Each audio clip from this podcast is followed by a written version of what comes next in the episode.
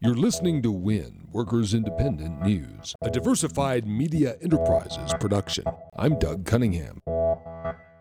8,000 New York, New Jersey airport workers are voting this week to ratify a brand new union contract as members of 32BJSEIU. This victory came after 5 years of organizing struggle. Rob Hill is vice president of 32BJSEIU and directs organizing for the union. The approach we took was different than what people would see in normal bargaining because these are subcontracted. The history of these workers is these were once good full-time jobs, and then the airlines contracted them out, and then by forcing contractors to bid against each other, they've lowered the wages because each contractor undercuts the other.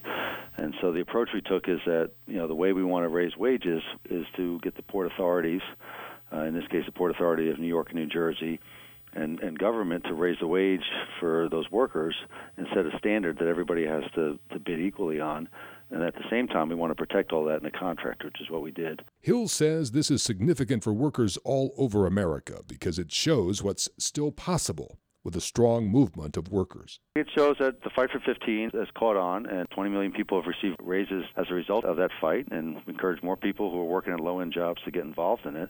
And now we're showing that you can also win the union. And the union helps win the wages, but it's also a way to protect your job, to have a voice on the job, to be able to address issues of health and safety, a whole host of issues that workers normally have no voice on. They now have a voice because they have a contract. Just days before the November election, the National Labor Relations Board ordered Trump Hotel Las Vegas to stop breaking labor law and negotiate with workers who voted to join the Culinary Workers Union. Culinary Workers spokesperson Bethany Kahn, speaking on WBAI's Building Bridges program, says the president-elect continues to disrespect both his workers and federal law by refusing to bargain with those hotel workers. The Culinary Workers Union is calling for a boycott of all Trump hotels and golf courses. The workers are fighting for fair wages, job security, good health benefits, and the president-elect, his company pays his employees $3 less than other union workers in Las Vegas. They want a contract. We're never going to stop fighting, and every day we're going to get stronger. There's going to be protests and rallies. And actually, the Culinary Union has called for a national boycott of